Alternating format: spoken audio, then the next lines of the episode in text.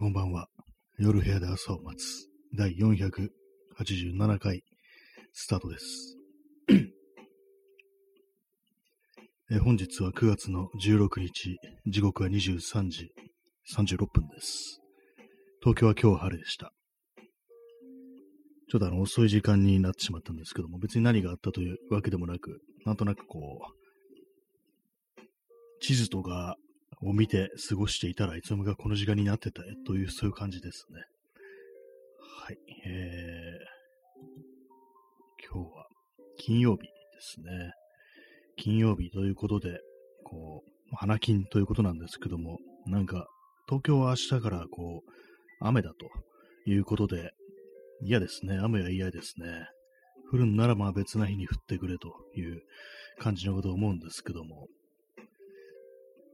皆様いかがお過ごしでしょうか？はい。そうですね、東京は明日は、日中は降水確率20%ですね。夜ね、夜からの50%ということで、ちょっとまた微妙な感じですね。出かけるにしてもまあちょっと昼間のうちでちょっとやめとくかみたいな感じなんですけども、日曜もね、日曜も降水確率70%ということで、なんかあれなんですかね。台風、台風なんですかね。なんか大体まあこの時期ってこう、ありますけども。まあ、今、ヤフー天気情報を見てるんですけども、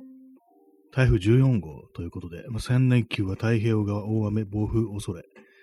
気象庁外出控えてっていうね、まあ、通名のことは言ってますけども、不要不急の外出は控えてほしいって、大体なんかこう毎回ね、こう、台風とかね、やった時に、それね、こう、あの、大げさなんじゃないかみたいなこと思いがちですけども、でもこの何年かそういう感じじゃないですよね。まあ大体こう、まあ毎度毎度言ってますけども、あの、気候変動っていうね、まあそういうこともあり、結構毎年、このぐらいの時期に大きなこう、水害っていうようなものが起きてる感じがしますね。まあこの時期だけじゃないですけども、今年あの、少し前にもね、ありましたからね。まあ日本だけじゃなくてパキスタンなんかでも結構大変なことになったっていう、今もそういう感じなのかもしれないですけども、まあ、ね、まずいですね。まあ、早速ね、気候変動なしっていう、まあ、ちょっとあの、暗めの話題からこう入ってる感じですけども、今日のタイトル、思春期という風になってますけど、別に意味はないです。秋だからっていう。秋だから思春期。思春期って不思議ですよね。春を思う時期って書いて、思春期。どういう意味なんでしょうかっていうね。まあ大体まあこのローティーンの時期をね、こう意味しますけども、思春期ってのはいつぐらいなんですかね。思春期っていうタイトルの映画があって、これあのイギリス映画なんですけども、確か監督があのパティ・コンシダインだったかなっていう、まあ、俳優の人がこう監督なんですけども、ちょっと何出てるかね、パッと思い出せないんですけども、結構まあ、あのハリー・ポッターとか出てるかもしれないです。パティ・コンシダインであってたから、名前。結構ね、有名な映画に出てるこう人なんですけども、えー、っと、あ、ハリー・ポッターには出てないですね。全然違う人だと思う。違う人ですね。あれですね、あの、ワールズエンドとか、パレードへようこそとかね、まあ、そういうの、顔見たらなんか、あ、この人かみたいな感じで、ね、わかる人も多分多いんじゃないかなっていうふうに思うんですけども、私はなんか結構ね、あ、この人がって感じで、ね、わかるんですけども、ホットファズとかですね、ホットファズにも出てますね。はい。まあ、そのね、人の映画で、思春期っていう、主演があれです。主演があの、ピーター・ミューランっていう人で、あれですね、トレインスポッティングに出てきたあの、麻薬の売人のね、役の人ですね。今、あの、ピーター・ミューランって言いましたけども、最近はなんか、ピーター・マランっていう風になってますね。こう、あの、ウィキペディア見ると。正確な発音はそっちの方が近いのかな。まあそんな感じで、まあ5分近く誰もいないのに喋ってるという、そんな感じですけども、最局何時かこうやるというふうにね、こう言えなくなったんでね、あんまりこう、こう、あれですよね。ちょ皆様からしたら時間が読みづらいみたいな感じになっちゃうかもしれないですね。あの、金曜日っていうのはまあまあこう、人が少ないようなね、そんな気もしますね。花の金曜日ということもあって、今日はね、まあ、どうなんでしょうかね。まあわかんないですけども、金曜日って人は何かするんですかね。私は別に何もしませんけどもね。大体。はい、ね。飲みに行ったりする。飲みに行ったりしてる人ってまだいるんですかね。飲む、飲むっていう文化まだあるんですかね。ないような気もしますね。はい。ね、まあそういう感じでスタートしましたけれども。まあ別に今日も特に喋ることはないですね。さっき地図を見ていたっていうのは、こう、昔の日本映画で80年代だと思うんですけども、リュウジっていうヤクザ映画がこうあって、それにあの商店街が出てくるんですね。まあ東京のなんてことのない普通の商店街が。前にあの YouTube でその映像を見て、これ、この商店街どこなのかなと思ってちょろっと気になってたんですけども、なんかこう、あれなんですよね。あの、甲州街道の、まあ、東京のね、東京の甲州街道ってとこあるんですけども、もうそこから一本入った裏の道っぽいな、みたいなことずっと思ってたんですけども、さっきあのなんか確認してみたら、やっぱりその通りで、あの、渋谷区本町かな？本町かな？これどっちかね、わかりづらいんですよ。渋谷区本町っていう、もね、あの、あれです、あの、ブックを意味する本と、あの、町、ね、それで本町、渋谷区本町と、あと、中野区ね、本町っていうのもあったりして、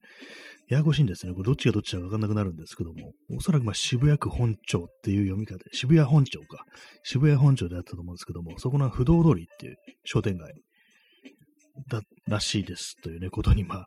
さっきね、こう知って、まあ、ここねって感じなんですけども、割にまあね、まあ、しょっちゅうまあ通る場所ではあるんですよ。まあ、しょっちゅうは言い過ぎか。割に何度も撮ったことあるような場所で、まあ、でもなんかこう、本当なんか30年ぐらい前の映画ですけども、ちょっとあの面影みたいなものってやっぱりあるんだなっていうふうに思いましたね。あ、P さん、えー、30分延長チケットありがとうございます。もう195枚ということで200、200枚がこう目の前に来ているという感じで、ちょっとね、楽しみですね。楽しみですね。で、200枚いったからといって何かが変わるという、こういうわけでもないんですけども、ありがとうございます。はい。ね、今日はあれですね、あの、昨日、おとといとあのカフェイン立ちをしてたんですけども、今日はあの、アイスコーヒーを飲んでしまいました。一杯飲んでしまいましたね。なんで飲んだかっていうと、やっぱりなんか飲まないからといって、あんまりこう、その、元気になるわけじゃないという、そんな風に思ってしまって、じゃあ飲むか、みたいな気持ちになってしまい、まあ、あの、一杯ぐらいならっていう、感じで飲んだんですけども、なんかちょっと頭がね、痛いですね。よくわかんないんですけども、なぜなのか。で、まあ、抜けるときに頭痛くなるなんて言いますけども、飲んで頭が痛くなるっていうのはなんかね、こう、どうしようかなっていうふうに思うんですけども、まあ、飲んでしまったんですけども、今は傍らには水があります。水を飲みます。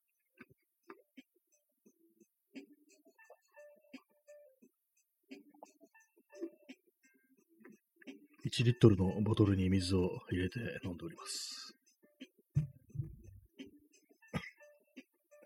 まあ、特に相変わらず、相変わらずそんなにあの、ね、別に元気ではこうないですね。ま、さっきなんかその、ね、あの、リュウジっていう映画のね、こう、ロケ地を見てた流れで、こう、なんか地図をね、いろんなところの地図を見てたりしたんですけども、なんかあんまりこう旅行にこうね、行かない、行きたいって気持ちがないというね、私なんですけども、冷静に考えてみると、こう、あれですよね、あの、地図を見るってことはよくしてるなというふうにこう思いましたね。それでなんか代替にしてんのかなみたいなことをね、ちょっと思ったりしました。えー、P さん、えー、むしろカフェインを取ると血行が良くなるので、取らない日が頭痛くなる。ああ、結構良くなるんです。あんまりその辺のことよくわかってないんですけども、カフェインを取ると血行が良くなる。まあ、血管が広がるってことですかね。血行が良くなると、血行が悪いと頭が痛くなる。まあ、血管が細,、ま、細くなって、それでなんかあのギュッとなって、こう、痛くなるみたいな感じですかね。なんか頭のね、こう右側の部分がね、右側が痛いですね。まあ、なんか病気の兆候だったらちょっとね、こう嫌なんですけども、右側ですね、痛いのはね。まあそんなに気になるような感じではないんですけどもね。えー、P さん、えー、という独自理論、かっこ思い込み。ああ、まあ大体まあそういうのをね、こう、みんな一つは持ってますからね、独自理論っていうのはね、こう、なんとなくそうなんだからそうなんじゃないかみたいな推測ってものは大体ね、誰しもが立てるものですから、えー、わかんないですからね、なんかね、こう、自分の体調がわかるのは自分だけみたいなね、ことを言いますけども、まあ、それが正しいのかどうなのかってわかり、ね、ありますけど、結構まあ個人差っていうものがね、こういろいろこう、体調っていうのがこうね、ありますからね。まあ食べ物とか飲み物とかでも向いてる向いてないっていうのが多分いろいろこう、あるんでしょうね。まあそんな私は今水をね、飲んでいるという感じです。そしてサーモスのタンブラーを買おうかと思って、悩み続けてね、そんな悩んでないんですけども、あの、2ヶ月ぐらい経ってますね。どうしようかな、買おうかな、みたいな。まあ、それはまあいいんですけども。まあ、そういう感じで、こう、地図をこう眺めていたというところですね。で、なんでかあのね、あの、なぜか自分でも忘れちゃったんですけども、あの、京都のね、こう地図をこう、見ていて、まあ、京都ね、あの、修学旅行で、こう、行ったはずなんですけども、何も覚えてないですね。何も覚えてないですよね。なんか、何、何もつったら終わりですけども、一応なんか金閣寺とか、こう行った覚えはあります。あと、二条城でしたっけそこもね、なんかこう、行った記憶あるんですけども、でもそれ以外の、なんか細かい記憶がなんかあんまこう、なくって、で、今、あの、ね、京都付近というか、その大阪、神戸、京都っていうね、こう地図を見てるんですけども、あれですね、私、あの、その正確な京都に一応把握してないですね。なんか大阪の、なんかね、東、じゃすぐ北側ぐらいが、あの、京都だと思ってたんですけども、全然違いましたね。全然というか、北東にありますね。なんか私の感覚では大阪の北西ぐらいにあるみたいなね、こと思ったんですけど、違いました。本当ね、全然違いましたね。まあ、それなんでそう京都の地図を見ていたかというと、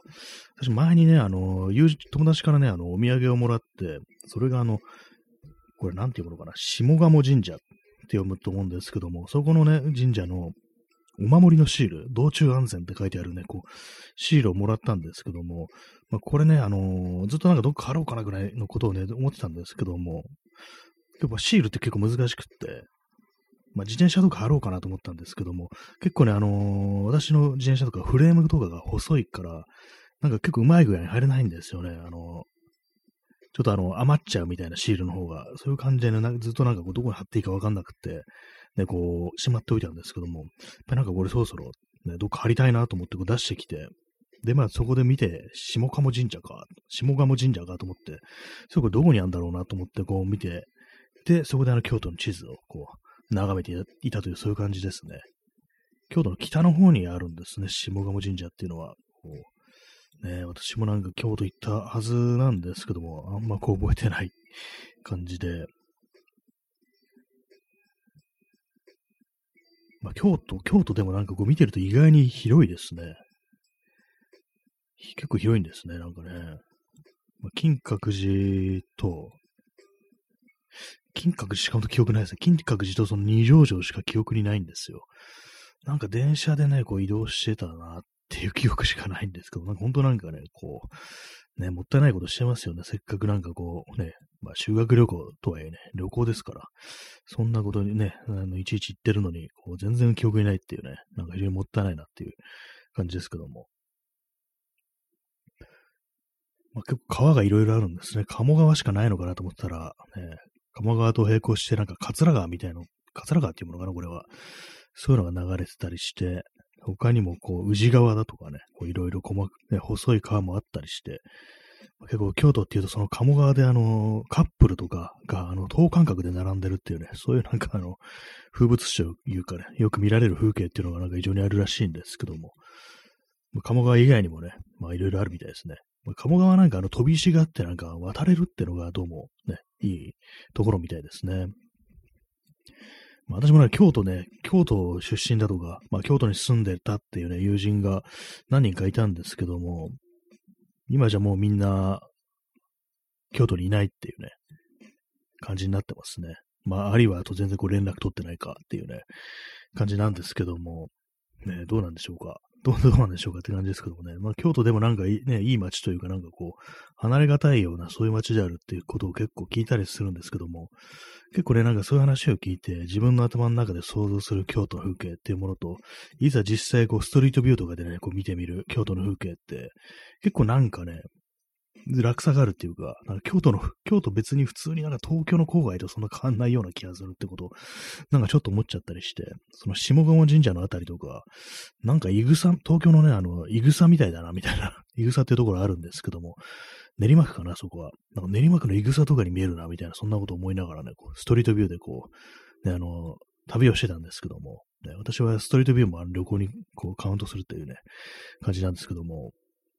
まあ、京都らしい京都ってね、やっぱあの、鴨川だとか、まあ、それこそ二条城だとか、なんか京都御所とか、ああいうところじゃないとっていう感じなんですかね。私の記憶にうっすらあるのは、その二条城のね、なんか角の交差点とかと、あとはまあ金閣寺と、あと電車から見たね、なんでもないこう、田んぼとかある風景ぐらいしかね、ね、覚えてないですね。なんでこんなに覚えてないんだろうって感じなんですけども、ね、一緒に行ったのが、あの、ね、ハンがね、ヤンキーグループだったんで、電車の中にでね、普通にゴミを捨ててましたね。はい。ねまあ、そんなような感じでね。まあ、あとなんか、やっぱお寺みたいなところ行って、そこでなんか精進料理、懐石料理？なんかわかんないんですけど、そういうのを食べたような記憶があって、やっぱあの子供なもんですから、やっぱ結構舌に合わなくって、うーんっていう気持ちになったね、記憶がありますね。まあ、それ以外ののもね、記憶がないという感じなんですけども、まあ、電車で新幹線に行ったということもあり、まあ、間違いなく東京都駅近くにはね、こう降り立ってるというね、わけなんで、まあでも全然なんか記憶ないですね、本当にね。でもなんか旅行してね、こういうふうになんか覚えてないっていう、どうなんだろうって思いますね、本当にね。奈良もね、その時行ったんですけども、奈良はなんか旅館の記憶だけがありますね。旅館と、あと、鹿。鹿いたなっていうのと、あと、あれですよ、奈良って言ったら東大寺ですよね、多分ね。多分ってね、感じですけども、なんか東大寺の記憶もあんまない、大仏の記憶とかね、あんまないんですよね。何なんでしょうか、これ。ちょっとあれで卒業アルバム見ようかなぐらいのことをちょっと思ってきたんですけども、なんかこの宿の前に、こう石垣みたいなのがあって、で、その上にこう鹿がいたっていう。で、あとその宿がなんかちょっと構造がなんか複雑で、あの、縦増ししたみたい、みたい、縦増ししたみたいな感じで、ちょっと古めだったんですけども、なんか自分の部屋がちょっとどこかわかんなくなるみたいなね、そんな難しさのあるね、旅館でしたね。まあ、修学旅行でね、こう行くような感じですから、まあ、たくさんのね、こう、で生徒たちを受け入れなきゃいけないということで、あんまそんなね、こう、ピカーッと綺麗なところではなかったですけども、なんかね、あの、出てきた蕎麦が美味しかったっていうね、記憶がありますね。もうそれしかないです。ね、奈良県ね奈良、奈良県といえば、あの、ちょっとこの間ね、あの、安倍晋三、新安倍蔵さんがあの、ね、お亡くなりになった場所というのはありますけどもね、まあ、そっちの方がなんかこう、私の中では鮮烈な印象という感じなんですけども、まあ、京都、奈良の思い出あんまりないですね、本当にね。なんならね、本当なんか、まあ、それ言ったのは中学生の時なんですけども、中学生の時遠足であの鎌倉にも行ったんですね。その鎌倉となんかちょっとごっちゃになるような感じすらあって、一体何を見てるんだみたいなね、そんな感じしますね、本当にね。まあ私なんかその旅行とかあんまこう、特にそういう旅行に対する欲求みたいなのがあんまないっていうね、話何度かしてますけども、実際なんか旅行行っても覚えてないことが割に多いですね。何なんでしょうか、これはね。あんまこう、その、ね、向いてないのかなっていうふうにちょっと思っちゃうんですけども、皆様いかがでしょうか。なんか思い出深い場所。なんか基本的になんかいろんなことに対して、すべてに対して、なんかあんま感動しないというか、記憶に残らないというか、なんかそういう人間なのかなっていうふうにね、ちょっと思ったりして、まあなんていうかこうね、あれですよね、ほんとこう、半分死んだような、こう、まあ好きなものが何もない人間っていう、そんなな、そうなんじゃないかみたいなね、ことをね、ちょっと思ってしまいますね。水を飲みます。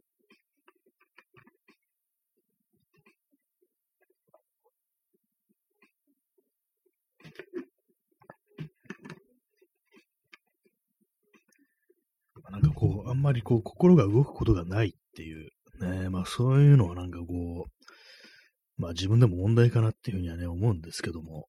ね、まあ、あんたなん、ね、なんともならんような、みたいなことをね、思っちゃいますね。何なんですかね、これはね、ほんと。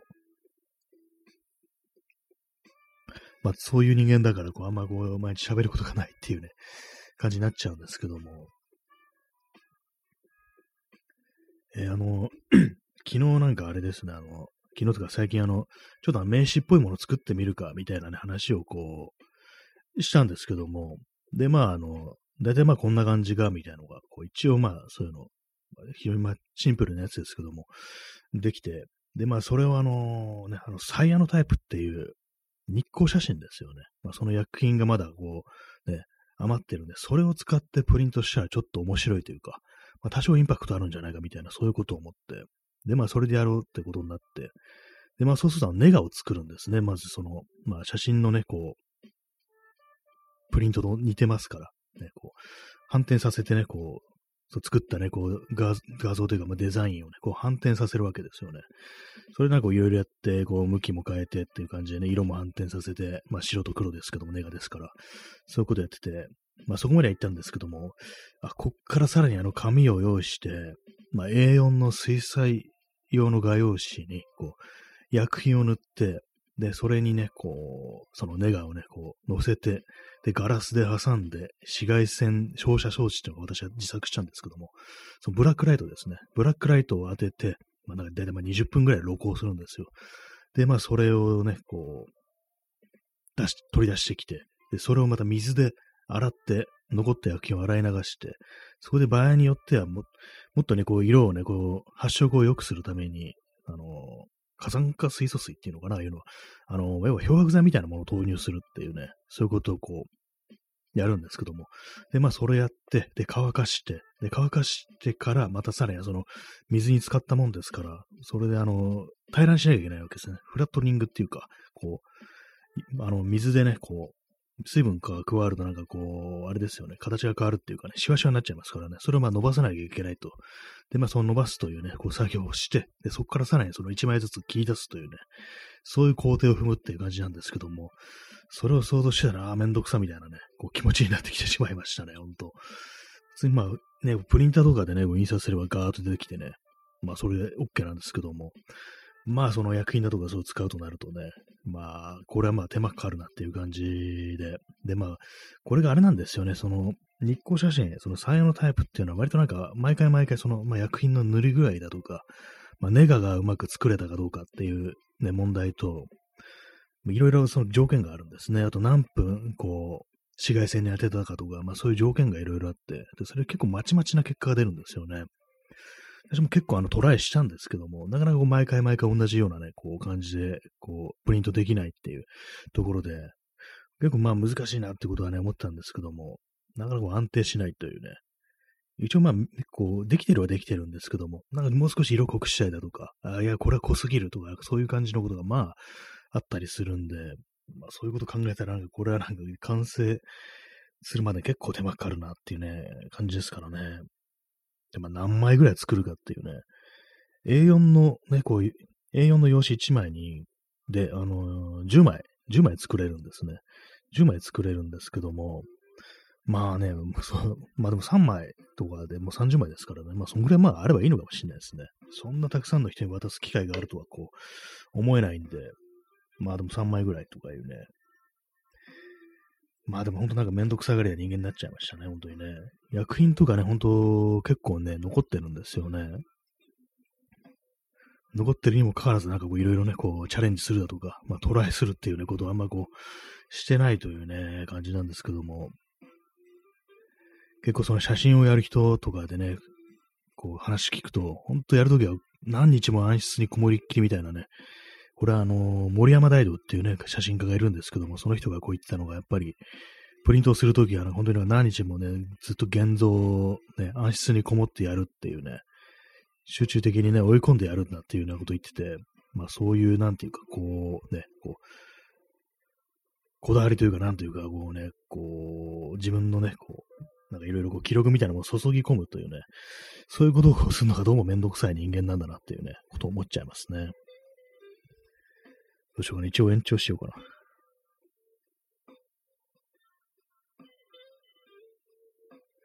まあなんかこう、何事にもね、でも、記録がないっていうことがあり、なんかこう、いろんな人がね、まあなんかこうやってるのを見ると、なんかこ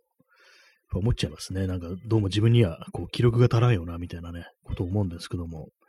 まあでもね、なんかそういうのもね、あれ、ほんとこう、なんて言うんですかね。やっぱり致し方ないみたいな、その状況がそうさせるみたいなことは、人間なんか自分の脳にはね、こう、逆らないみたいなね、そんなね、こう、言い方のものでこうありますからね。だからまあなんていうか、そういう環境みたいなとこからこう、整えて、こう行って、で、こう、何かこう克服しなければいけないのかなというふうに思いますね。まあそんな自分でもまあできんのがなんかこの、続いてんのがこのラジオというやつなんですけども、ね、何なんですかね何なんで、何なんでしょうかねって言っちゃいましたけど、何なんですかね本当にね。不思議でございますというね。まあそんな感じなんですけども、水を飲みます。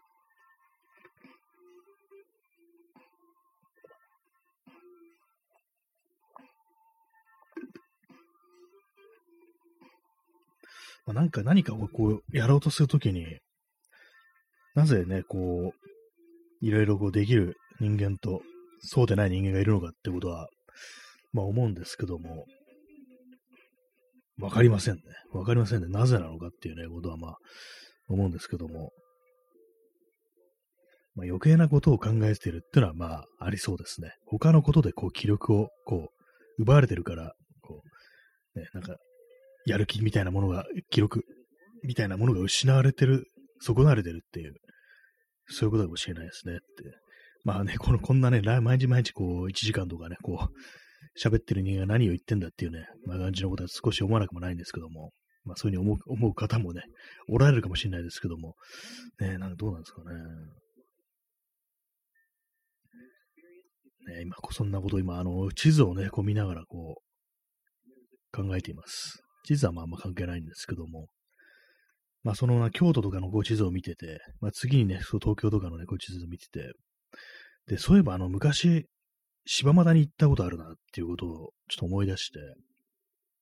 柴又かと。あれですよね。男は辛いよとかにね、こう登場するあの柴又ですよね。そういう柴又に私行ったことあるんですけども、あんまこう、その、ね、あの、子供の頃だったんで、あんまこう記憶になくって、で、まあちょっとストリートビューとか見てたんですけども、やっぱりまあその全然ね、記憶が蘇ってこないというところなんですけども、まあそれ以外で葛飾区ってなんか行ったことあるかなと思って思い出してみたんですけども、あ、そういえばね、あの自転車に乗り始めた頃、ね、結構まあちゃんとしたね、こう自転車というものを初めてこう買った時、とりあえずあの23区全部自転車で行こうみたいなね、そういうふうにこう思ったことがあって、それ実際こう行ったんですよね。全部のね、国、23区。で、まあそんな中でね、やっぱその葛飾区っていうのは、やっぱりあの、遠いわけです。端っこのですからね。まあ遠いんですけども、それでね、結構、割と最後までね、こう残ったようなね、そんな感じのね、こう、区でしたね。やっぱりこう、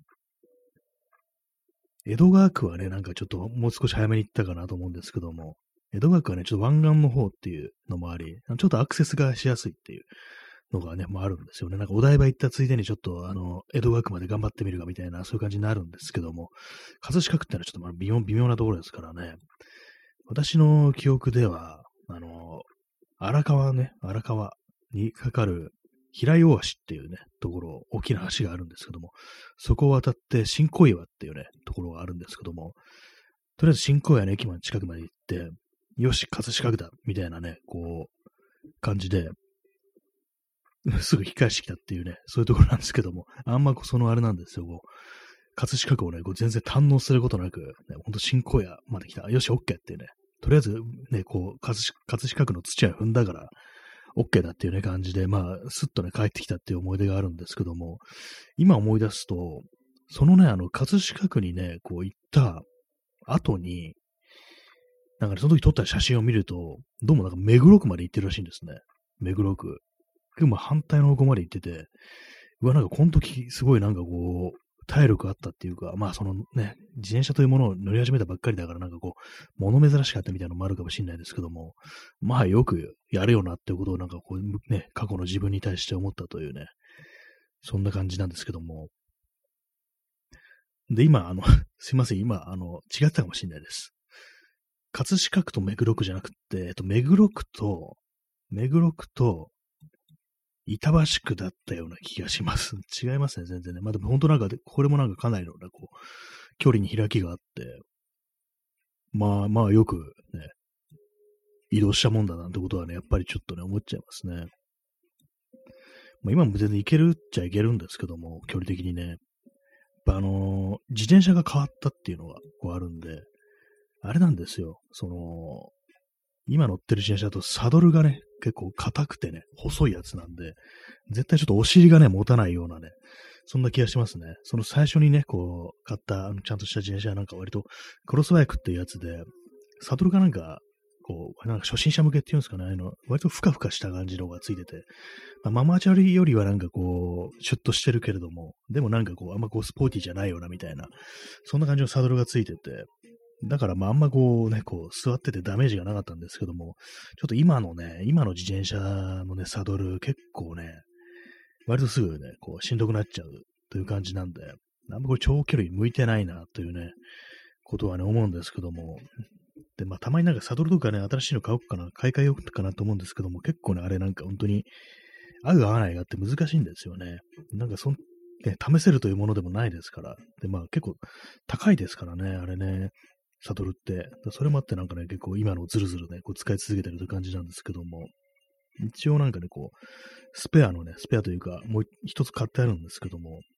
そっちはなんかあれなんですよね。なんか滑りが悪くて、あの、EVA 素材っていう、EVA って書いて EVA 素材っていうんですかね。そういう、ああいう、そういう素材でこうできてて、ちょっとふかふかしてて、クッションは効いてるんですけども、なんかあのー、滑りが悪いんですよ。まあ、滑らない方がいいんじゃないかなっていうふうに思われるかもしれないですけども、私はなんか結構その、サドルにね、座るときに、ちょっとあの、割となんかスライドさせるような感じでスッと収まるっていうね、感じのね、こう乗り方をするんですね。上からなんかドスンっていうね、行くんじゃなくて、スーッとかん、ね、こう、滑らせるような感じでね、こう、その位置に収まるみたいな乗り方をするんで、そこでなんかちょっとキュッとした感じでね、こう、滑りが悪いと、ちょっと乗りづらいんですよね。それがちょっと問題で、そっちのね、サドルは使ってないというね、感じなんですけども、まあ今のダメになったらそっちに変えるしか、まあないんでね、まあどうしようかな、という思ってるところですね。えー、P さん、えー、パッド付きレーパンの出番。ああ、そういえばそういうものありましたね。その存在忘れてましたね。あの、レーシングパンツっていうんですかね。あのー、ね、パッドがついて、お尻のところにね、こうパッドがついてる、衝撃とか吸収してくるクッションみたいなのがね、こう、ジェルソンみたいなのがあるっていうものですけども、あれね、本格的にやる人は、そうですね、ロードバイクとか乗ってる人はああいうの入ってたりしますよね。まあ、あれなんかね、でも、で、問題が、あの、どういう風なね、こう、ファッションで乗ればいいのかっていう、私の今の格好に、下半身だけね、そのレーパンを履いてたとしたら、結構、あの、変態感がね、増すと思うんですよね、なんか。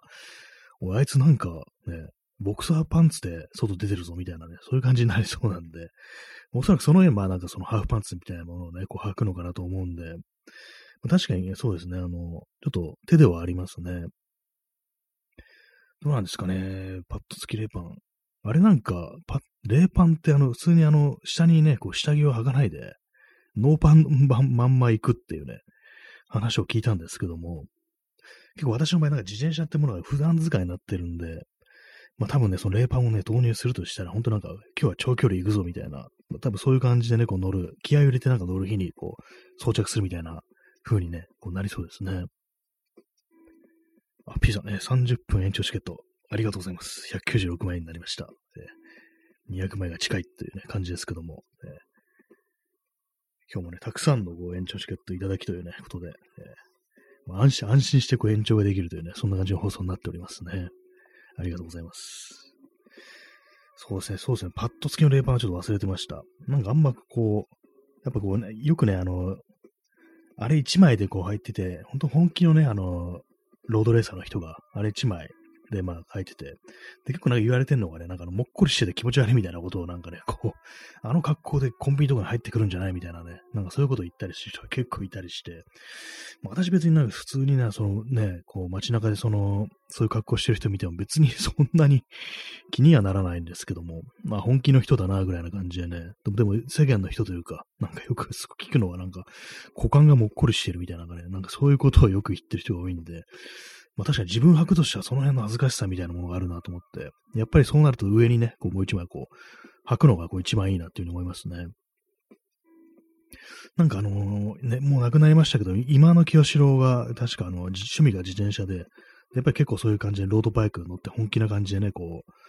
乗ってたらしいんですけども、で、まあ、その、やっぱレーパーみたいなの履いてたけれども、基本なんかそれだけだとあれだから上にハーフパンツ履いてますっていうね、ことをなんかインタビューみたいなのでね、こう、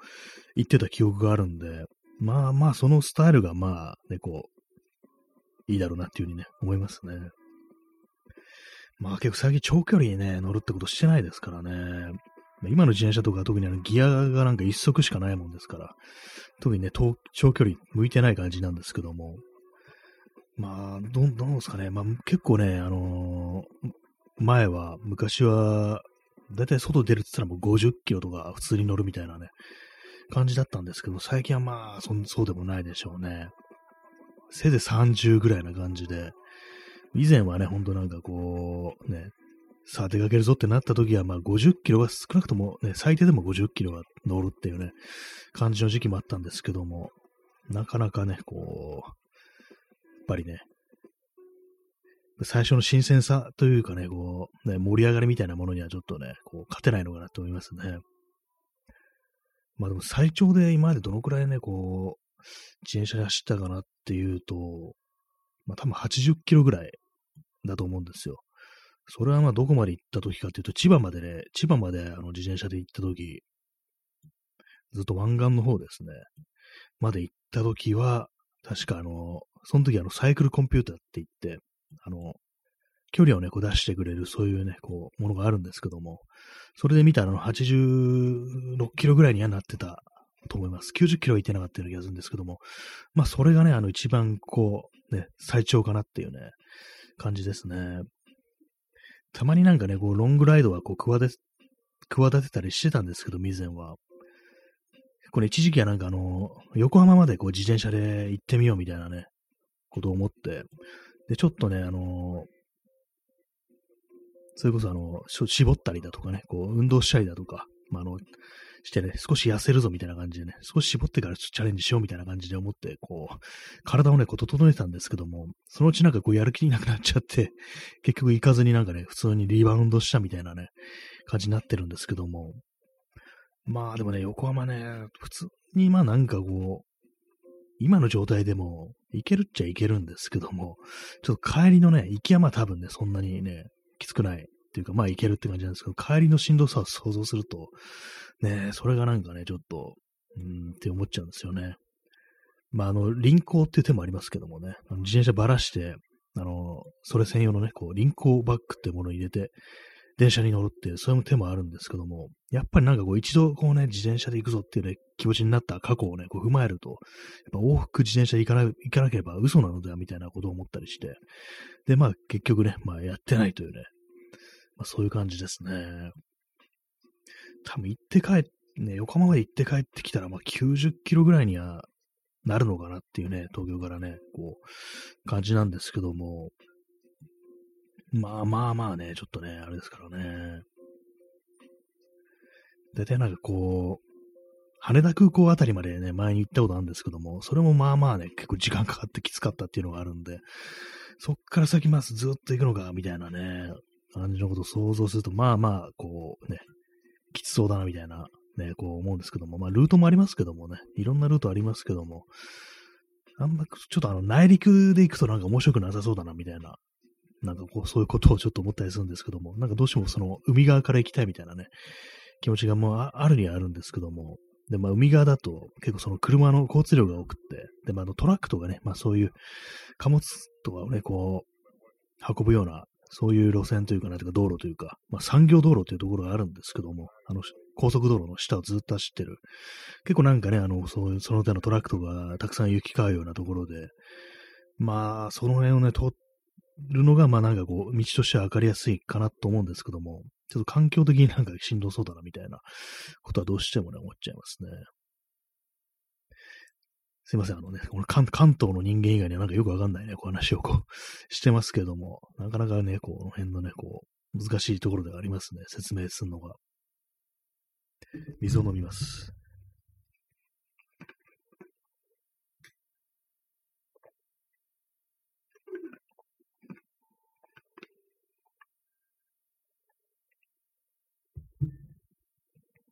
これなんか神奈川はなんかちょっと遠いですね。ちょっとね。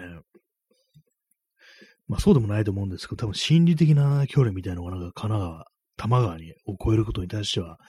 あるんですけども、まあ荒川とかね、越えて、埼玉に行くのはね、なんかそんなに遠く感じないんですよ。なんか不思議なんですけども、多分距離的にはね、多分そんな変わんないと思うんですけども、なんかね、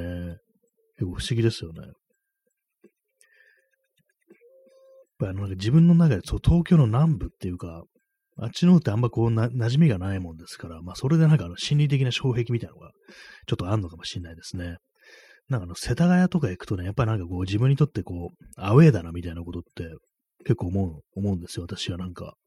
ね、別にあの、普通にね、こう、ね、行ったりはするんですけども、なんかなんかちょっとね、あのー、なんか違和感みたいなこと割と感じるんですよね。で、まあな、んでかなって考えることあるんですけども、多分ね、あのー、世田谷区ってあの、日本人しか歩いてないって、まあ、ここ日本なんですけども、なんか他のね、区と比べて、あの、外国人があんまりいないような、こう、気がするんですよね。まあ、気のせいなのかもしれないですけども、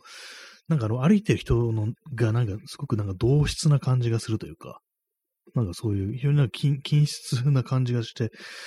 ねな、なんかまあ、それは別に悪いというわけではないんでしょうけども、なんかあんま雑多な感じがしないというか、ね、なんか混沌さがないっていう、そういう場所である、区であるっていう感覚があって、それがなんか自分になんかちょっとね、こう違和感をもたらしてるのかなというふうに、こう、まあ思ったりこうするんですよね。そういうものもあって何かこうちょっと壁みたいなものを勝手にまあ自分の方でね、こう感じているのかななんていうふうに、ちょっとね、思ったりしますね。はい。ね、まあそういうのありますよね。でもね、なんか、なんかここはちょっと自分向きじゃないな、みたいな、そういう場所っていうのはね、こう、ある、あるんですけども、まあ、かといって自分にね、こう、どこがこう、向いてるのかというとね、どこが好きなのかな、自分ってどこの街好きなのかなって思うと、まあ、あんまこう思いつかないですよね。まあ、ただなんか私のね、あの、最近なんかちょっとあの自覚してきたんですけども、結構あの、新宿区の東側の端っこの方って結構好きかもしんないです。ね、ちょっとわかりづらいね、例えですけども、なんかね、こう、市ヶ谷だとか、まあ、そこから北側のなんか新宿区なんとか町みたいな、あの辺ってね、私割とこう、よく考えてみたら、結構なんかね、好きだなと思ったんですけども、まあ、なんでかっていうと、なんかあの辺のに住んでる人って、まあ、新宿区なんですけども、割となんか、あれなんですね、ちょっと下町っぽい感じあるんですよね。なんかね、不思議ですけども、ああいうところでね。私の考え方は結構その、ああいうところで、まあ、この放送でも何度か話してますけども、写真とか撮ってると結構声かけてくる人が、まあ、多いんですよね。まあ、年配の人ではあるんですけども、ね、何撮ってんのみたいな感じでね、結構、おじさん、ね、おじいちゃん、おばあちゃんとかがね、割となんか声かけてきたりして、まあなんかこの辺でそういうノリなんだな、みたいなことを思いながらね、こう、割となんかそういう時の話したりするんですけども、なんかそういうのもあって、あ自分はなんか、割とあの辺って結構、あの空気って結構好きかもしんないな、っていうね、ことは最近になってこう、思うようになりましたね。で、まあそんなしょっちゅう行くわけではないんですけども、まあなんかこう、今更になってね、こう、あの辺割と好きだなってことを自覚したというようなね、そんな感じですね。なんですか、でもそうなんですよ。ほんと不思議なんですけども、なんか今度声かけてくる人がね、なんか不思議に多いんですよね。まあ、昔から住んでるって人が多いのかもしれないですね。なんか一般的ななんか他のね、下町とされてるね、こう、ところよりもなんかあの新宿区のね、端っこっていうところの方がなんか妙にこう、ね、気さくな感じがするというね、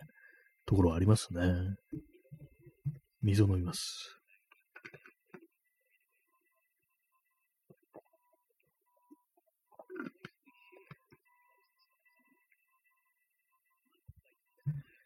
まあなんかここ数日結構あの、今週なんか割と元気がない感じで過ごしてるんですけども、まあ、この放送でなんかブツブツ言ってる時はまあ割にこう、正気を取り戻してるという、ね、そんな感じの放送です。あとあれですね、こう地域というか、なんか街についてこう語るのってなんか割と楽ですね。なんか地図を見ながら、ああでもね、こうでもねってこう、言えばいいっていうね、まあそういうのがあるんですけども、またこういうのってなんか結構ローカルな話ですから、なんかこうね、こう、東京以外にね、こう住んでらっしゃる方もたくさんね、おりま、おられますのでね、なんかちょっと、それはなんか面白くないっていう感じになっちゃわないかなってことはまあ思ったりはこうするんですけども、まあ他のね、他の街、こうあんまこう行かないもんですから、こう、旅行とかあんましないもんですから、ね、なんかね、各、日本各地の情報というものを私あんまこう知らなくて、出てこないんですよね。まあでもね、不思議ですよね。なんか当たり前なんですけども、ね、まあ、自分がなんかこうずっとなんかね、同じようなところにいるっていうね、のがありますけども、そう、この世界はあの東京だけじゃないんだっていうね、そしてあのね、日本だけじゃないんだっていうね、外国にも国があり、そしてもしかしたら宇宙にも、ね、知的生命体がいるかもしれないっていうね、まあ、そういうことなんですけども、なんかでも本当なんかね、こう、実感が湧かないですね。まあまあでも、どうなんですかね、あの、ね、当たり前のように、こう、そのね、こう、ネット上の SNS とかではね、いろんな国の人がいるわけですけども、で、まあなんかそんな中ね、ちょっとやりとりだとか、まあ、外国の人とかもね、こう、やりとりだとかしたこともこう、ありますけども、なんかどうも実感としてなんかね、こう、本当にこのね、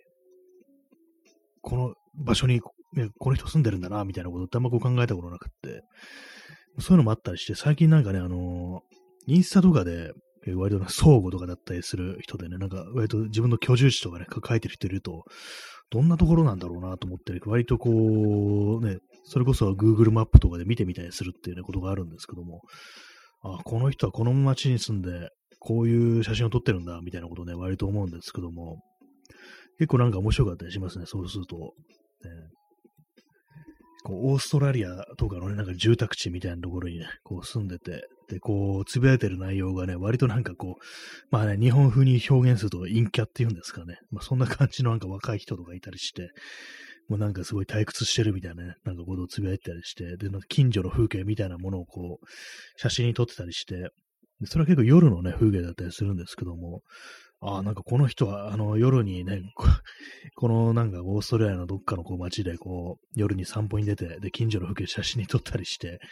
なんかよくわかんない木とか、ね、こう、ね、スマートフォンで撮ってアップしてるんだなって思うと、何がこう、ちょっとね、面白いっていうような感じがして、なんかあんまりね、こう、住むところ、国が違っても、ね、似たようなことしてる人がいるんだなっていうね、ことはまあちょっと思ったりしますね。本当なんか近所の風景みたいなものをね、撮ってるっていう人、割となんかツイツイッターじゃない、あの、インスタグラムだとかね、特に写真をやってるって人だと、その、絵にのあるところだとか、まあ、それこそすごい市街地だとかね、名所だとか、まあ、そういうものを撮ってる人が今非常に多い感じにはなっちゃうんで、そんな中で本当になんか自分のね、住んでる家の近所とかそういうものをこう撮ってるね、のを見るとね、なんか面白いなと思いますね。これが本当のリアルなね、なんかこう、その国のその街の姿なんだろうな、みたいなことをね、思うと、うん、まあやっぱりそういうの見てると、まあ、確かになんかこ、ここ住んでたらすごい退屈しそうだなみたいな、ちょっと失礼な言い方ですけども、あんまこう何にもないね、みたいなね、ことはね、ちょっと思ったりしますね。まあ、そのね、こう、私がこの間見た人は、そのオーストラリアのね、こう、人だったんですけども、まあ、他にもね、いろんなね、国の人いまいたりしますけども、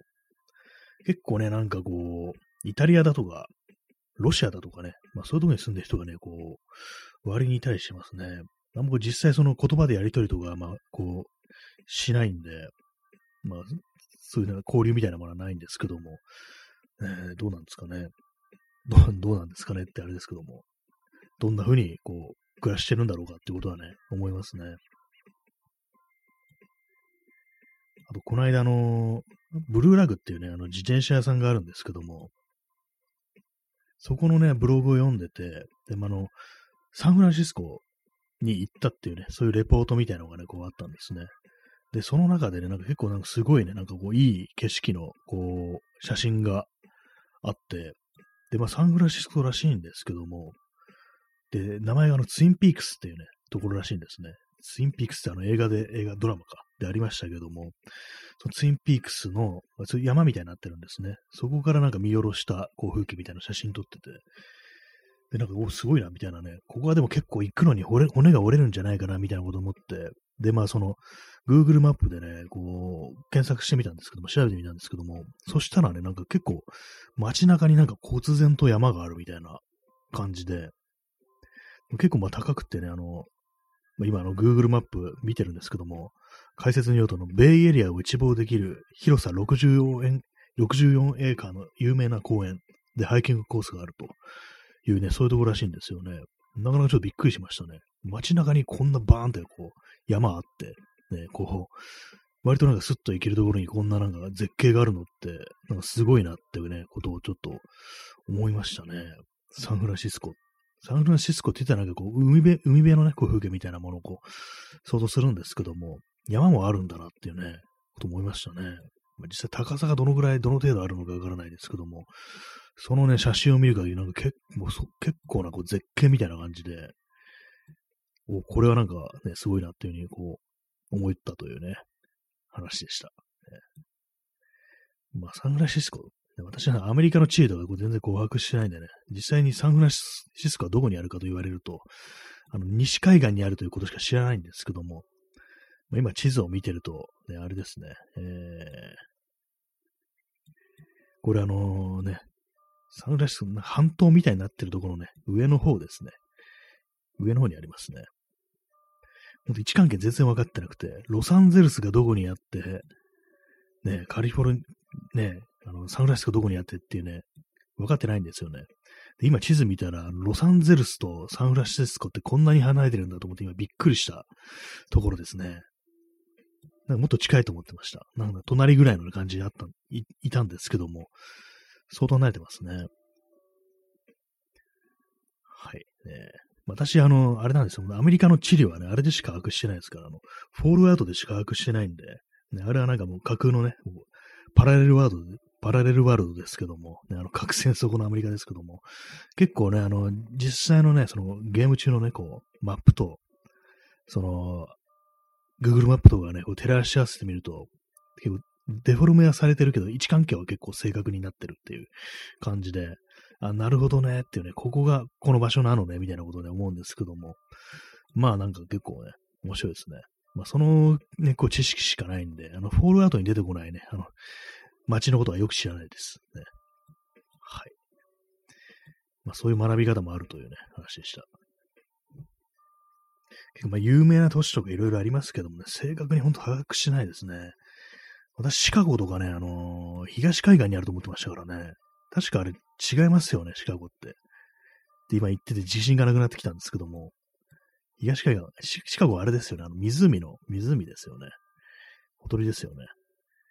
ミシガン湖の、そうだ、ミシガン湖のほとりにある町だっていうね、感じで、まあ東海岸っちゃ東海岸なのかな。どうなんですかね。まあいいんですけども、まあそんな感じ、あんまこう、アメリカという国を把握してないというね、ところで、まあ、でもなんかね、こう、たまにそういう感じで、こう、世界地図をね、こう眺めて、いろんなところをね、こう眺めたりするというね、感じなんですけども、まあまあ、全然こういうね、把握してないなということがね、こう、わかりますね、自分は。えー、P さん、えー、五大、五大五、五大湖、五大湖って言っちゃいました。五大湖。あそうですね、こう、ミシガン湖と、エリー湖と、ヒューロン湖と、スペリオル湖ですかね。あと一つがなんか、なぜかこう地図に表示されてないですけども、で、五大湖ってね、なんかあれね、習いましたよね。社会科で習った、地理の授業で習ったような、そんな記憶がありますけども。まあ、なんかこう、全然ね、この辺の地理分かってないですね、本当にね。まあ、アメリカもまあ広いですからね、本当にね。フロリダ州とかなんかこう、海突き出してるもんですから、アメリカなのに結構湿度が高くって、夏はね、こう、ジメジメしてて、過ごしにくいなんていうね、話を聞いたことがこうありますけども、でもリゾートとしてね、こう、有名なんですよね。まあ、行ってみたい。アメリカで行ってみたい街、どこかなっていうふうになんとなく考えることあるんですけども、うん、別にないなっていうね、思っちゃいますよね。つまんない人間ですね。なんかあの、あれなんですよね、カルチャー的になんかね、こう、そんなにまあアメリカって思い入れないかなみたいな、映画とかそういうのね、こう、いろいろね、こう、まあ見たりはしてきましたけども、まあアメリカの音楽とかもね、そういうのも聞いたりだとか、まあ文学とかね、まあそういうものもまあまあ読んだりはしてきてると思うんですけども、実際になんかね、その、あの作品出てきたこの地を訪れたいみたいな気持ちってこうあんまなかったりして、まあっていうのもなんかそのね、あまりにもこういろんなこう作品の中に舞台としてアメリカが登場しすぎるということで、あんまそのロマンみたいなものをね、こう、夢みたいなものを投影する余地がなくなってるのかもしれないですね。まあ、バーっと見てて、なんか本当ないですからね、別に行きたいようなところってね、ほんとね。まあ、せいぜいニュージャージーくらいかなっていうね、ニュージャージー、あの、ブルース・スプリングスティーンの出身地のニュージャージーってどんなところだろうみたいなね、感じのことはまあちょっと思ったりしますね。まあそのぐらいですね、本当にね、別に行ってみたい街とか、なんかあんまこう、あれなんですよね、こう、海のものとも山のものともつかないというような、なんかそんな感じになっちゃいますね。まあ、前も同じような話をしたような記憶ありますけどね。まあ、他の国も別になんかこう、ね、うんって感じですね。そんなには、こう、本当のなんか秘境みたいなところに行ったらね、面白い、面白いというか、まあ、新鮮なかもしれないですけどもね、それこそあの、オーロラとかがね、観測できるような、なんか北極圏とか行ってみたら、面白いかもしれないですね。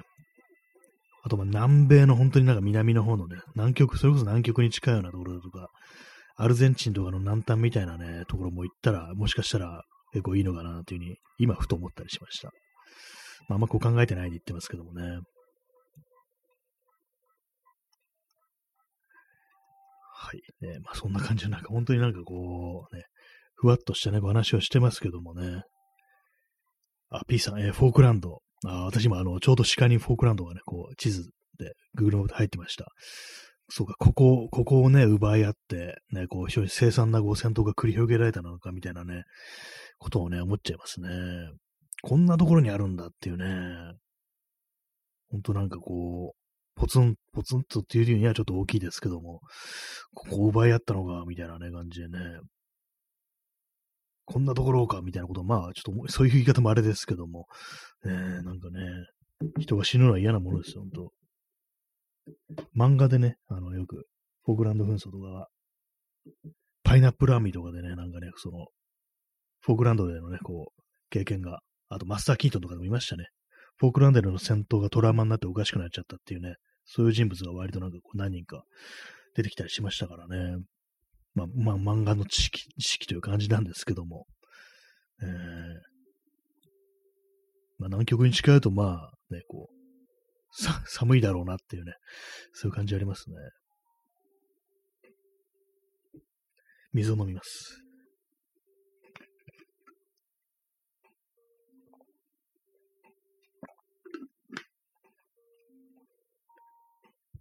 まあ、なんかちょっとあの地図を見てると、少しなんかね、こう、気が晴れるとまでは言わないですけども、なんかちょっとね、こう、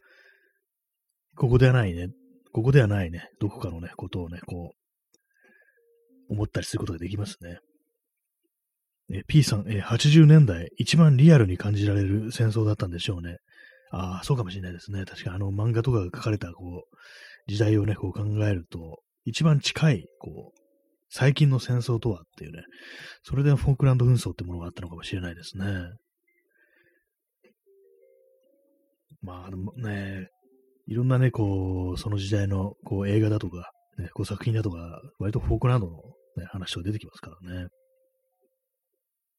This is England っていうね、あの、イギリスのテレビドラマあったんですけども、それでもなんか急にこ